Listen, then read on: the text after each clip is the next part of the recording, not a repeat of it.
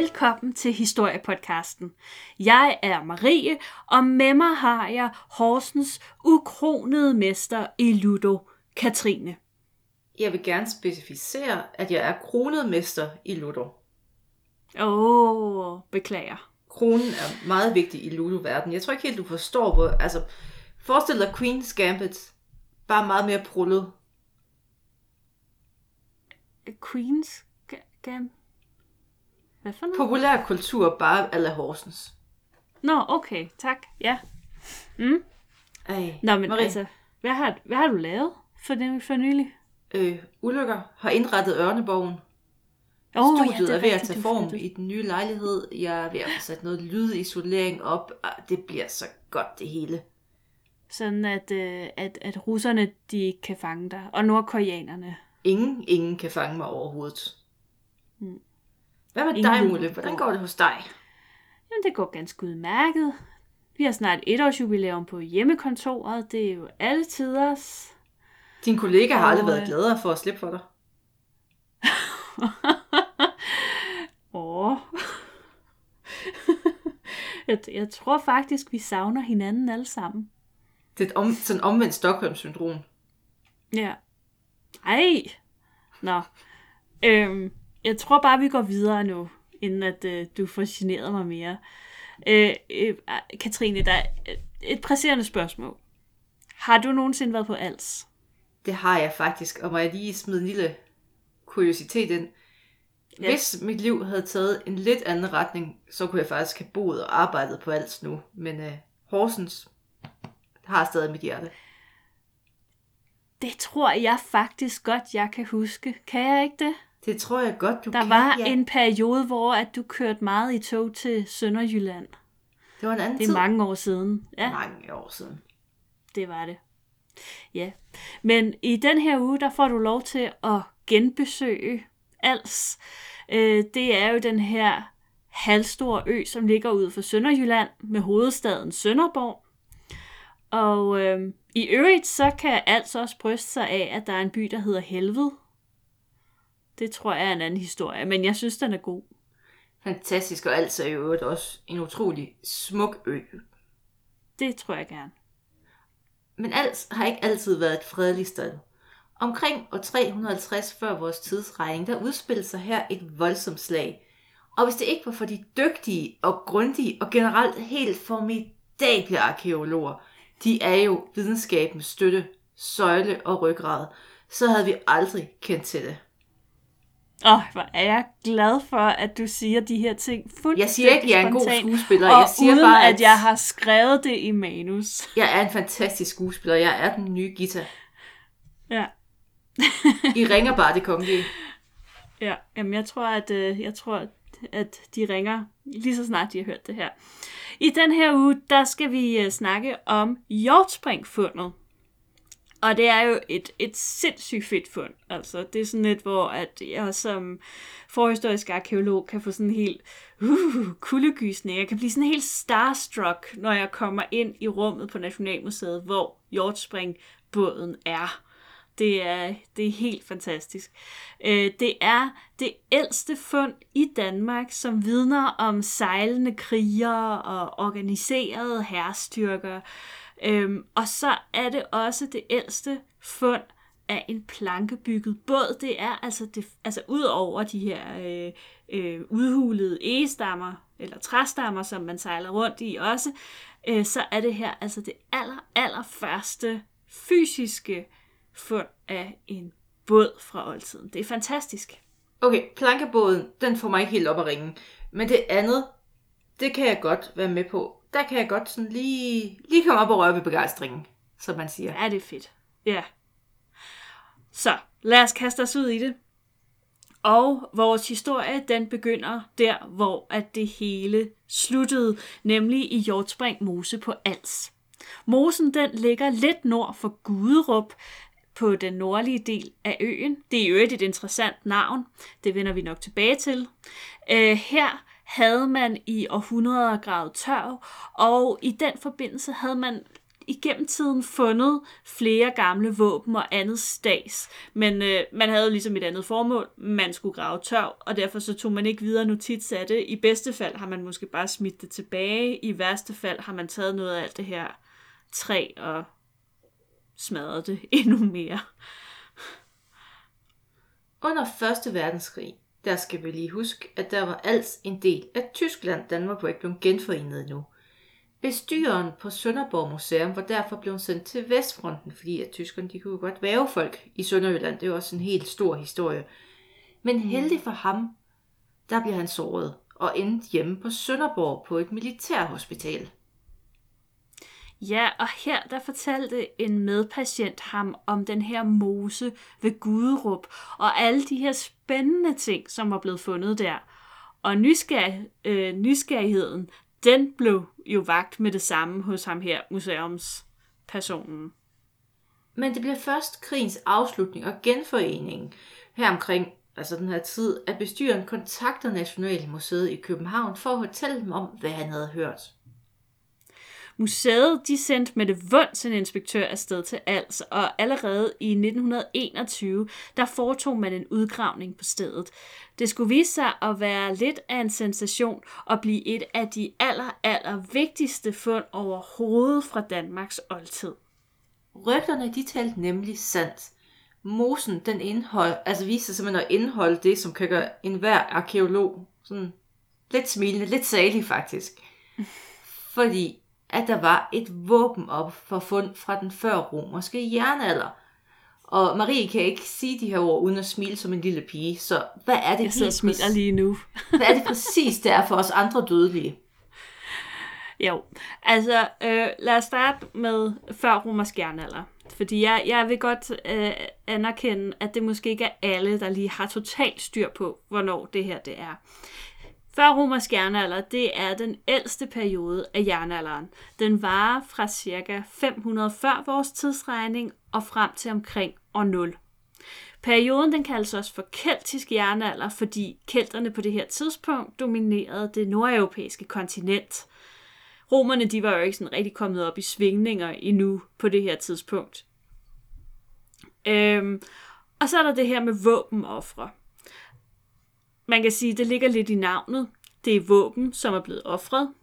Øh, det tolkes som et ritual, som en sejrende her har udført, hvor man tager tabernes våben, og så ødelægger man dem og smider dem i mosen. Det er sådan et meget markant punktum for en krigshandling.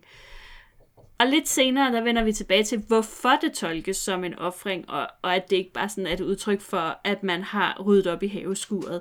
Men lad os lige først snakke om, hvad det her fund rent faktisk indeholdt, ud over den her fantastiske båd.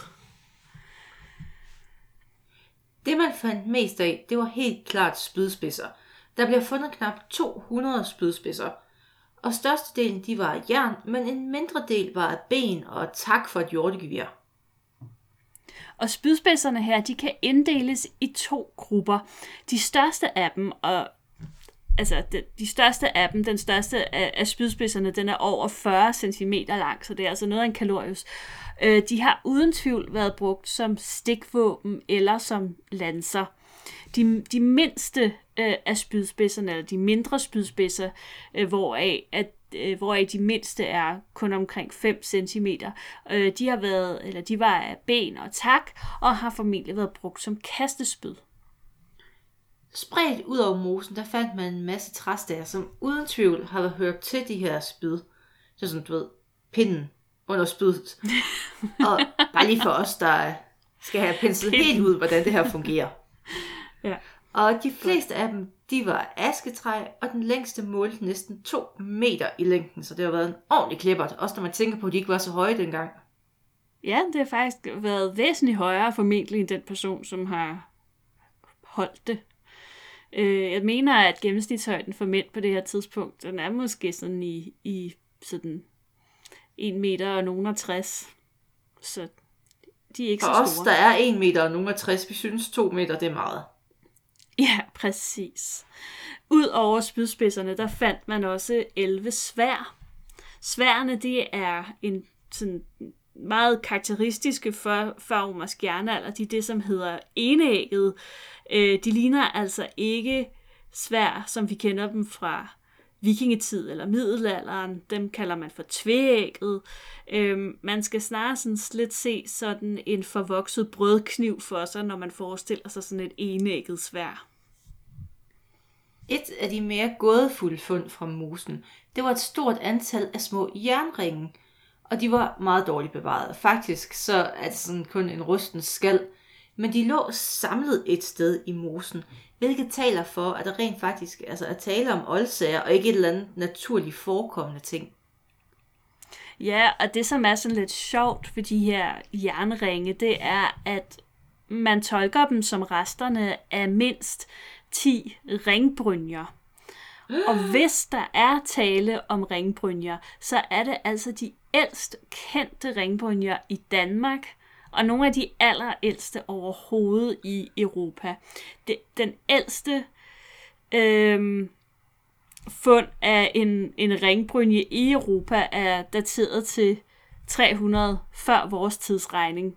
Øh, jeg mener, det er fra Rumænien, og det er jo altså så 50 år før hjortspring.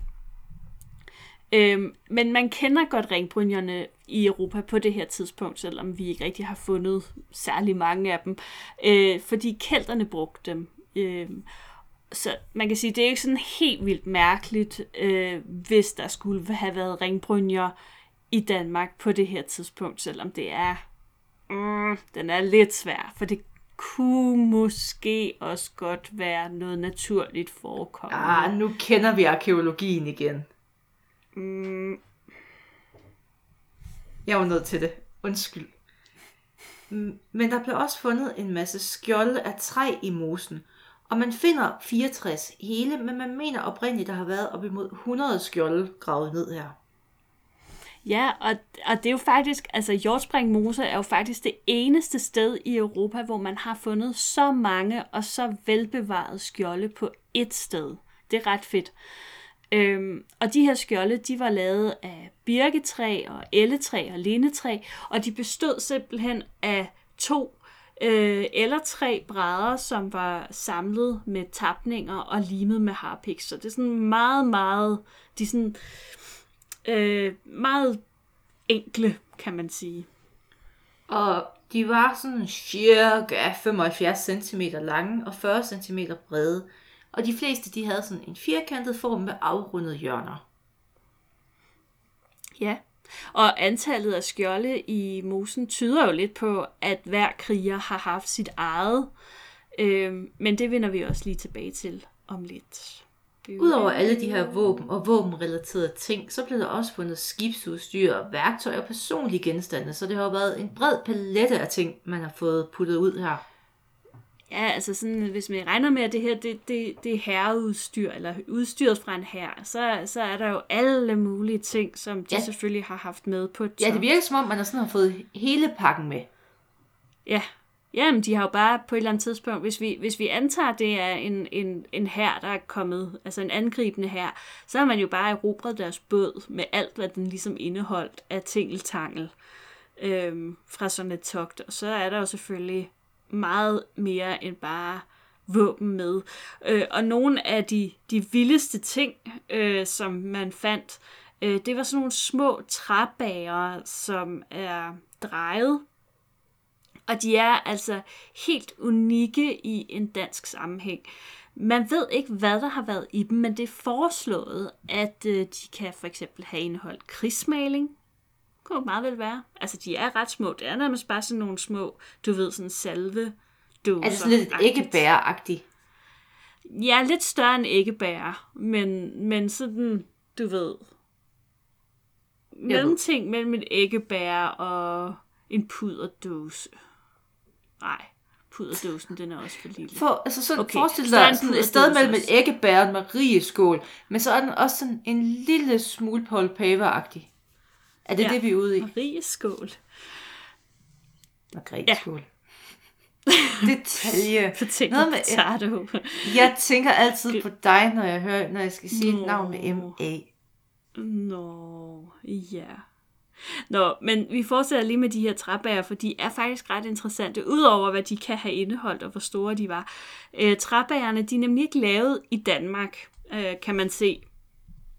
Og man ved heller ikke rigtigt, hvor de kommer fra. Og det er jo spændende, fordi det kunne jo faktisk være en ledetråd til, hvor den angribende her kom fra. Men der er en teori om, at de her træbærer, de kopierer lærkar fra Nordtyskland. Fordi der har man nemlig nogle lærkar, som altså i, i form og udseende præcis ligner de her træbager. De er bare lær og ikke træ. Så who knows? Men altså, Marie, øhm, jeg synes, vi har talt nok om tingeltanglen. Der er en båd, du har talt meget om, og den vil jeg gerne vide noget om, fordi at den har jeg glædet mig til. Eller du har glædet dig til, ja. jeg skal sige, at jeg har glædet mig til den. Det har jeg. Øh, Hjortspringbåden. Det er jo, som jeg nævnte i indledningen, den, det ældste fund af en plankebygget båd i Danmark. Vi har jo, som jeg også nævnte, stammebåde fra oldtiden, men med hjortspring er det altså første gang, at vi ser et egentligt Ja, jeg har egentlig skrevet skib, men det er jo nok lidt sådan forkert egentlig, fordi jeg tænker, at et skib er vel noget med sejl. Mester? Jeg ved faktisk ikke. Master? Jeg ved faktisk ikke, hvad definitionerne er. Hvad er forskellen på en båd og et skib? Men i hvert fald, det er første gang, vi ser sådan en større båd. øh, maritimt fartøj. Maritimt fartøj. Ah, ah, jeg fik aktiveret Siri. Den vil bare gerne vide. Det gør vi altid, når vi, når vi optager. Det er det eneste tidspunkt, hvor Katrine rent faktisk aktiverer Siri af en eller anden årsag. Det er, jeg siger sgu da ikke noget ellers, når jeg går rundt alene. og det kan være, at Siri vidste, hvad forskel på en båd og et skib var. Det kunne Modsat godt være, det var det, hun andre. ville svare på. Ja. Hvad var det, hun begyndte at snakke om? Det ved jeg ikke, hun ville aktivere hun, noget. Hey. Hun ville fortælle dig om hjortspringbåden. Ja, modsat dig. Men øh, hvis Siri havde fået lov til at snakke, så havde hun nok sagt, at båden den er knap 20 meter lang og 2 meter bred på bredeste sted. Den smalter så lidt ud mod enderne, og den var rundbundet, og så har den ikke haft sådan en køl for os skibsnørder. Faktisk så ligner det, hvis man skal være lidt kritisk over for jeres store fund, det ligner en stor kano. Og den er også blevet drevet frem med paddelåret, ligesom en kano. Og derfor, ja. hvis det ligner en kano, og sejler som en kano, så er det en kano. Jamen, altså, og det er slet ikke for at nedgøre vores flotte fund, fordi en af vores største arkeologer herhjemme, Flemming Kavl, han kalder det jo faktisk for en krigskano. Jamen, så. du kan jo høre mig og Flemme, så vi er enige. Ja, sådan. I hver ende af båden, der er den designet med sådan to opadbøjede forlængelser. Det lyder sådan lidt underligt, og øhm, det kan godt være, at man lige skal prøve at google et billede af hjortspringbåden, for at rigtig at forstå, hvordan øh, det her det ser ud. Men man kan godt forestille sig sådan lidt ligesom en snabelsko, har jeg sådan tænkt, at den ligesom har sådan en tinges, der stikker op. Øhm, og det sjove er faktisk lidt, at det her er jo ikke et design, som vi finder på vikingetidens skibe, som vi jo kender rimelig godt. Men til gengæld er det en design, som vi kender fra bronzealderens helleristninger. Så meget tyder på, at det her det er en båd, som er bygget, som man har bygget både i bronzealderen. I båden der var der plads til omkring 20 mænd og en rågænger, og det bringer os nok videre til det, der er rigtig sjovt og mest mystisk ved det her. Der er jo nogen, der har siddet i den her båd. Og det har nok været den her angrebsher, som vi ikke ved så meget om. Spørgsmålstegn? Nej, øh, men på, på grundlag af fundenes mængde og sammensætning, så kan man jo godt sådan forsøge at sige noget om herrens størrelse, udrustning, og dermed også den angrebsstrategi, som man har brugt, øh, da man forsøgte at underlægge sig als i 350 før vores tidsregning. Og en god indikator på, hvor stor den her her har været, det er jo det antal af våben, der bliver fundet i mosen. Og antallet af våben i mosen svarer til en her, der har bestået på sådan, sådan omkring 80-100 mand. Og så tænker man nok, der har godt nok været mange mænd i den her båd til 20 mennesker. Men derfor mener forskerne jo også, at angrebsserien den er kommet sejlende til alt i sådan op mod fire både. Og det er kun, altså der er en, der er ind i mosen, og det kan jo betyde, at resten de har tænkt, nøp, nøp, nøp, nøp, nøp, nøp, og så er de flygtet i resten af bådene. Præcis, ja. Og derudover så kan man også med sådan en vis sikkerhed, og det er jo forbundet med, altså en vis sikkerhed inden for arkeologi er forbundet med rimelig stor usikkerhed. Ja. Øhm, men altså at fordele de her våben på menige fodfolk og befalingsmænd. Øhm, fodfolkene, de har været udrustet med spyd. Det er dem, der er flest af, så det må jo også være dem, der har været flest af i hæren. Øh, og de har formentlig både haft et langt spyd, og så har de også haft et kastespyd. Øh, og så har alle de her øh, fodfolk også haft et skjold. Så der har man jo ligesom allerede den ene type soldat, kan man sige. Ikke? Øh, så har der været befalingsmændene. Øh, de har været udrustet med et svær. Vi havde jo ikke så mange svær i forhold til, hvor mange spyd vi havde, så hvis man fordeler sværene på nogle øh, stykker, så svarer det til, at man godt kan dele de her fodfolk op i nogle delinger, som så hver har haft en befalingsmand, som har haft et spyd, og det er muligvis også dem, som har haft de her ringbrynjer på. Ud fra den her viden, så kan vi godt tiltuske os en, sådan en okay teori om, hvordan den her her, den har fungeret. Fordi så stiller man sig op, som her, og så starter man jo selvfølgelig med kastespydene, for at man ligesom kan få mudet lidt ud i fjenden. Og så er de ellers begyndt at kaste.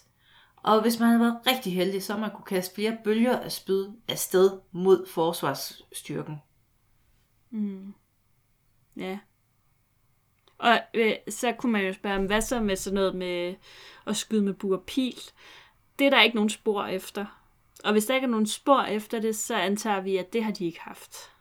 Altså, jeg ved ikke, om det her det er noget, sådan en øm myth, men er det ikke, fordi man lidt i Nordeuropa manglede at sådan, lave den der todelte bue, så den var bedre at skyde med i krig? Er man ikke rigtig brugt dem op til et vist punkt? Altså, det lyder da meget fordi, savligt, at, synes jeg. Fordi i sådan sydpå og i Ægypten og sådan så har man jo så mener jeg jo, at man finder ud af den her tokompositbue på et eller andet tidspunkt, og så er det, ja. at man begynder rigtig at bruge den. Ja. Eller også har man bare ikke haft det, det der kan... gode sider træ. Altså, spørgsmålstegn. Øh, jeg ved ikke noget om buer. Ja, altså jeg er et stort spørgsmålstegn, og jeg tænker, at hvis der nu sidder nogen derude, der, der ved noget, øh, så må så de meget gerne det afsted mod os. melde tilbage. øh, men ja, hø, hø. Øhm, øh, men men jeg, jeg ved så meget, at, at buerpil er ikke et våben, som vi sådan ser i jernalderen. Sådan i den her del af jernalderen. Vi, vi ser det, når vi kommer længere op i jernalderen. Øhm, så det er ligesom om, at mm, heller ikke i bronzealderen særlig meget buerpil. Så øh, måske er det, fordi man har det er ligesom gået af mode på en eller anden måde, det ved jeg ikke. Eller du, som, som du siger, at man ikke har kunnet finde ud af at lave dem, så de var gode nok til krig. Nå, men tilbage til, til kamppladsen, hvor at der har været de her flere bølger af spyd og kastespyd. Og når man så var nået så langt, og forhåbentlig havde nedlagt rigtig, rigtig mange af fjendehærens øh, fodfolk, så kunne man rykke frem med skjold og det lange spyd sådan frem mod fjenden. Og så stod den ellers på nærkamp. Og den her taktik, den ser vi jo op i, altså rigtig langt op i tiden. Vi skal jo næsten op til mm. verdenskrigene, før man begynder ikke at gøre det på den måde. Men altså, Ja. Det er bare sådan. Men er det ikke sjovt, fordi jeg mener, at selv øh, Første Verdenskrig, altså den træning, som soldaterne de gennemgik, inden de blev sendt til fronten, det var jo sådan noget træning med bajonetter, som ja, ja, det var praktisk talt er et spyd. Ja. Jamen, altså, det er en gammel klassiker, og det virker. Ja. Men altså, hvor vi stadig har lidt tvivl om, hvordan kampen den fungerede, så har vi en ret god idé om, hvordan udfaldet er. Og udfaldet var, at angriberne de blev slået tilbage. Nogle nåede måske at flygte i de her før nævnte tre både, men mange blev dræbt. Og et af de der spørgsmål, som jo står tilbage, det er, hvor kom angrebsherren fra, og hvorfor angreb de dog als af alle steder? Alt er smuk. Ja, men er det grund nok Ja. til at angribe als? Ja, okay. Øhm, desværre, så er det også de to spørgsmål, som vi ikke kan svare på, og det er som typisk arkeologi, bare en våd klud i ansigtet hver evig eneste gang. I er altid så tæt Øhm. på at være spændende, og så ødelægger de for jer selv. Altså. Lige præcis. Øhm, men altså på baggrund af, af våbnene, deres øh, stil og, øh, og sådan sammenlignende øh, analyser, øh, og de her drejede træbager, som, man snakkede om, som vi snakkede om tidligere, så har man en teori om, at angrebsherren måske kom fra Nordtyskland eller Bornholm. Same, same. same, same. Øhm, men hvorfor de lige skulle angribe als, det melder historien så ikke rigtig noget om. Øh, Hvis og jeg man må bor på en ø, så kan det være, at- man gerne vil have en anden ø. Ja, og det kan jo selvfølgelig godt være, altså det kan jo være, det kan jo være tusind ting. Altså det kan jo være en, familieanlægner, det kan være bare, det kan jo være plyndringstogter. Det kan være, der har boet en ekstrem rig konge på als. Hvad ved jeg? Det kan være, der har været en eller anden form for ressource, man gerne vil have fat i. Jeg kan ikke se, hvorfor Eller man ikke skulle kvinder. angribe als. Heller ikke i dag. Det er et smukt sted. Jeg vil elske at eje als. Jeg tænker bare, at hvis man var kommet fra Bornholm, alt andet lige, så er der del med langt til als. Altså, Det er så kunne man jo lige så godt tage Falster eller Lolland på vejen. Ej, det er også lidt større end als. Trods alt. Jo, okay. Men altså, efter kampen, der slæbte man bådene og fjendens våben hen til mosen. Så på det her tidspunkt ikke var en mose, men sådan en fin lille sø. Og så kaster man alle de her våben ned i båden og får skubbet hele mulvitten ud i vandet, hvorefter den gik til bunds. Og det kan jo virke sådan tilfældigt, at det lige præcis blev der, i den der mose. Øh, men altså søen har uden tvivl været et vigtigt sted for befolkningen på det her tidspunkt. Og der synes jeg jo, at det var virkelig interessant, og det så jeg først, da jeg, da jeg lavede researchen til det her afsnit, at der jo ligger en by, som hedder Guderup, lige øh, syd for, øh, øh, altså øh, lige ved siden af mosen, mere eller mindre. Og altså, hvis vi ser sådan generelt på det, så ved vi, at den slags stednavne, altså stednavne, hvor ordet Gud indgår, eller guder, eller gudnavne, som for eksempel Thor, eller øh, øh, Odense, det er jo Odins, øh, Odinsvig for eksempel. Øh, de antyder som regel, at stedet har haft en eller anden form for religiøs betydning i hedensk tid. Og i dag, der gør vi det lidt anderledes, end vi plejer, fordi i dag, der ringer vi med kontekstklokken til sidst i afsnittet. Fordi offringer i søer og moser, det var udbredt i store dele af oldtiden. Man mener, at mosen, det var, altså, man betragter det som en dør ind i gudernes verden, og alle, der har stået i en mose, kan nok også føle det. Det er lidt underligt, så må man hellere sige, så er det nok noget med guderne. Og alt, hvad man så putter ind eller ned i de her moser, det ryger direkte op til guderne. Sådan en portal. Ja, det er sådan en slags en portal i virkeligheden. Og du skal ikke... Øh, Nej, det, det er ligesom en pakkeboks for hvor- hvordan, hvordan det sådan fungerer i praksis. Det er, bare, det er jo bare teorien, at det er sådan... Fordi jeg tænker, der er jo andre steder, er det ikke i det gamle testamente, hvor det er sådan noget med, at, at man brænder ting af, og så... Jo, jo, så smækker man det op på et alter, og så brænder man det. Ja, og så røgen, det er ligesom gaven på en eller anden måde. Fordi så dufter røgen af brændt ko, eller hvad ved jeg. Nå, men i løbet af jernalderen, der bliver det meget udbredt at ofre våben og andet udstyr. Øh, Vi kender til cirka 25 moser i Danmark med den slags fund. Og et af de mest berømte fund fra Danmark, som vi faktisk også snakkede om i Justice for Jernalder afsnit, eller et af vores Justice Jeg for synes Jernalder nok, vi har afsnit hørt det her før. i gamle dage, øh, det er Illerup Ådal.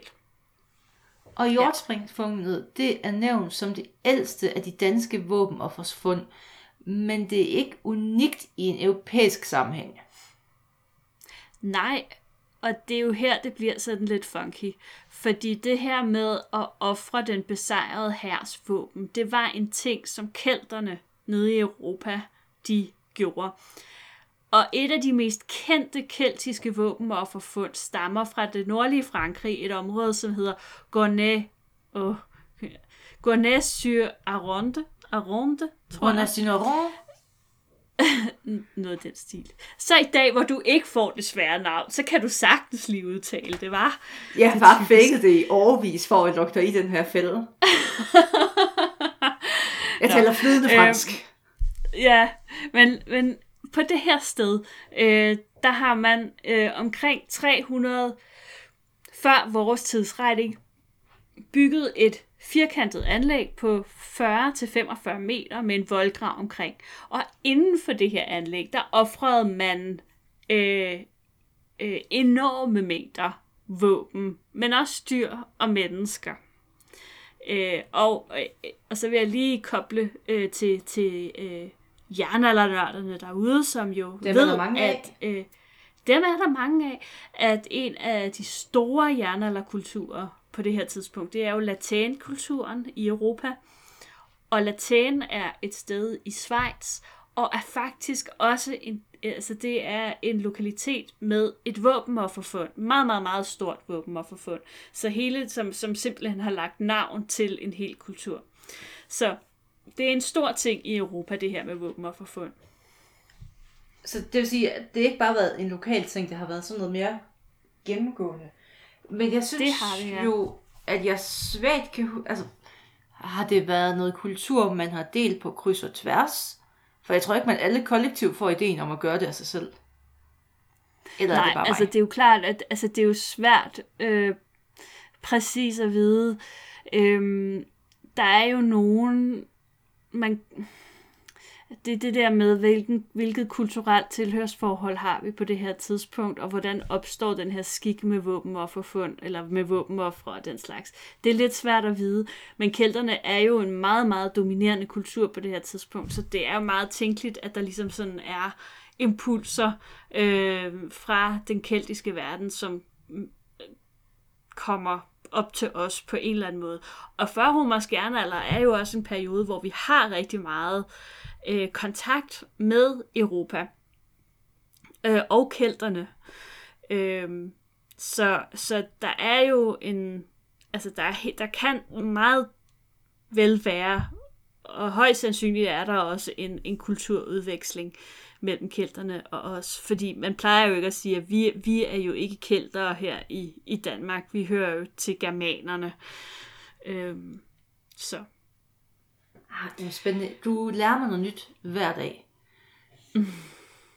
Der var nogle enkelte dyr, som måske var offret i Hjortspring Mose, men der er ikke rigtig nogen spor af mennesker.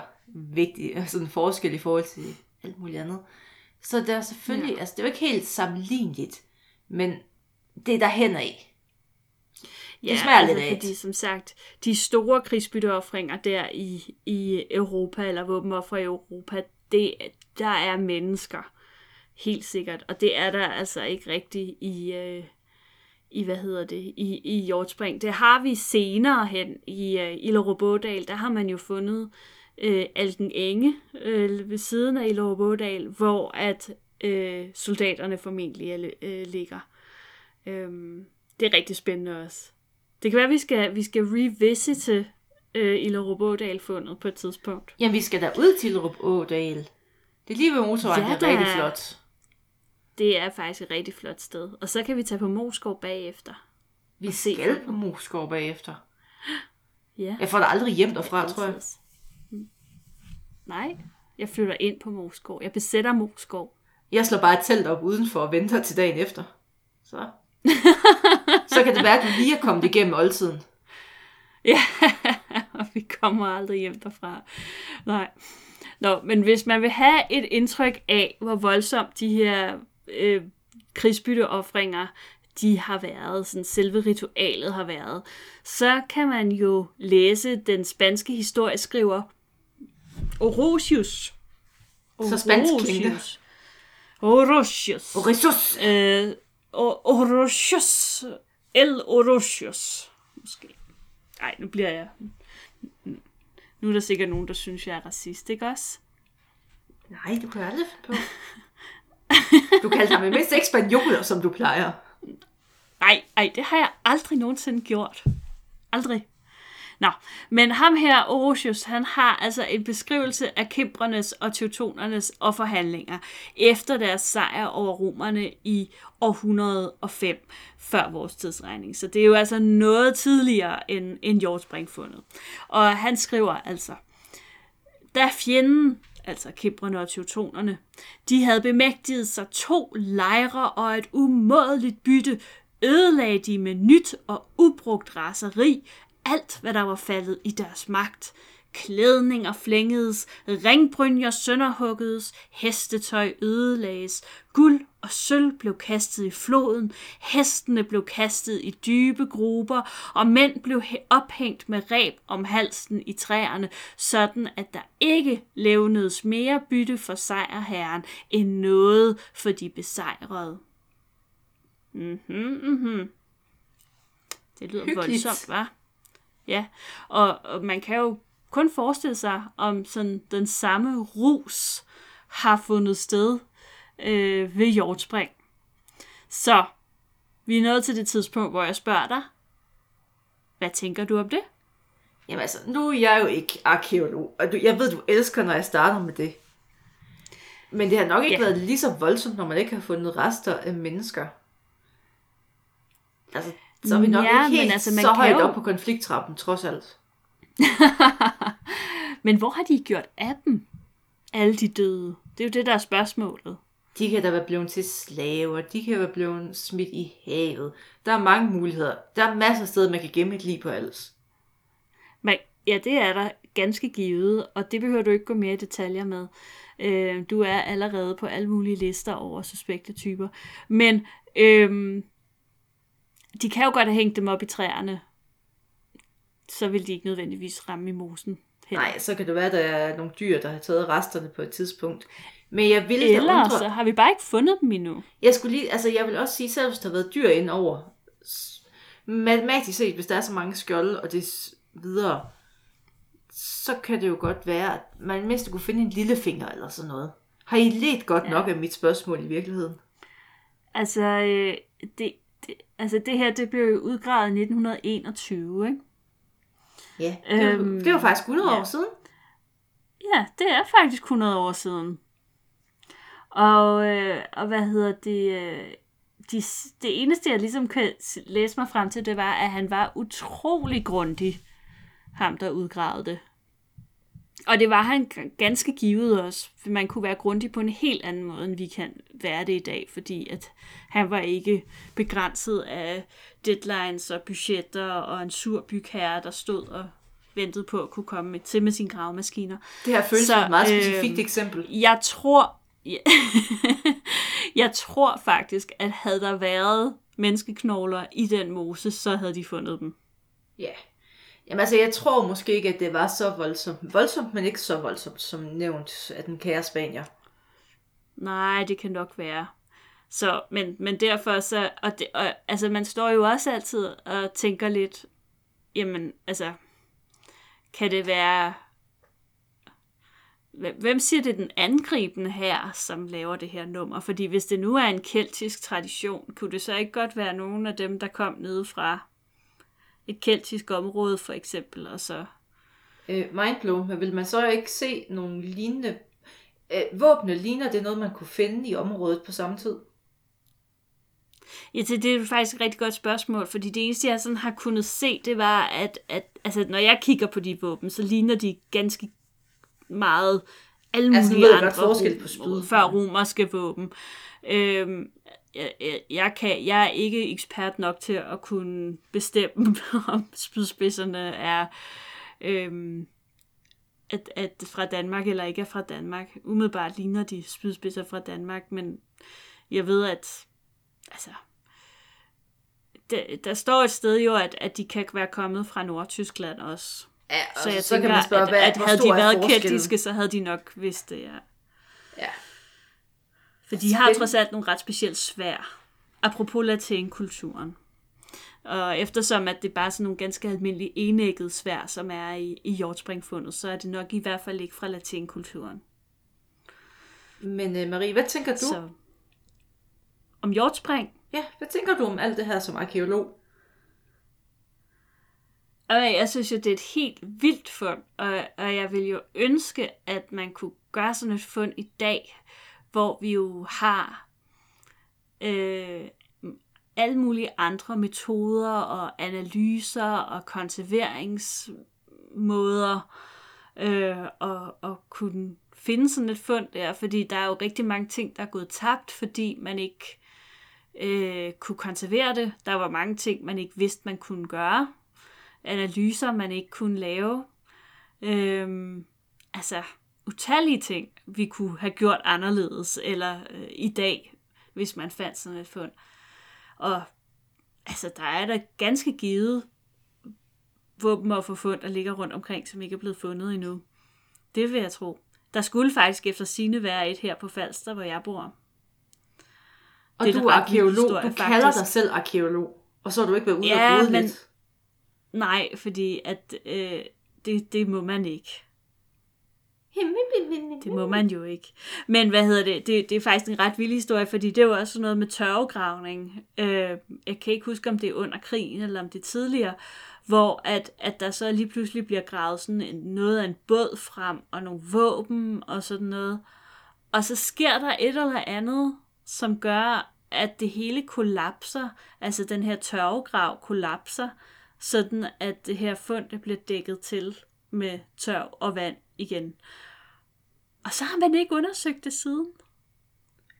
Du, du, du. Du, du, du. Så der ligger muligvis et spændende fund. Så vi slutter simpelthen dagens afsnit med et mysterie. Ja. Det er spændende, ikke? Det er spændende, ikke? Det er det, Marie. Det er spændende, ikke? Ja. Marie, med de Og ord, øh, ja, tak fordi tak I fordi- lyttede med. I lyttede med.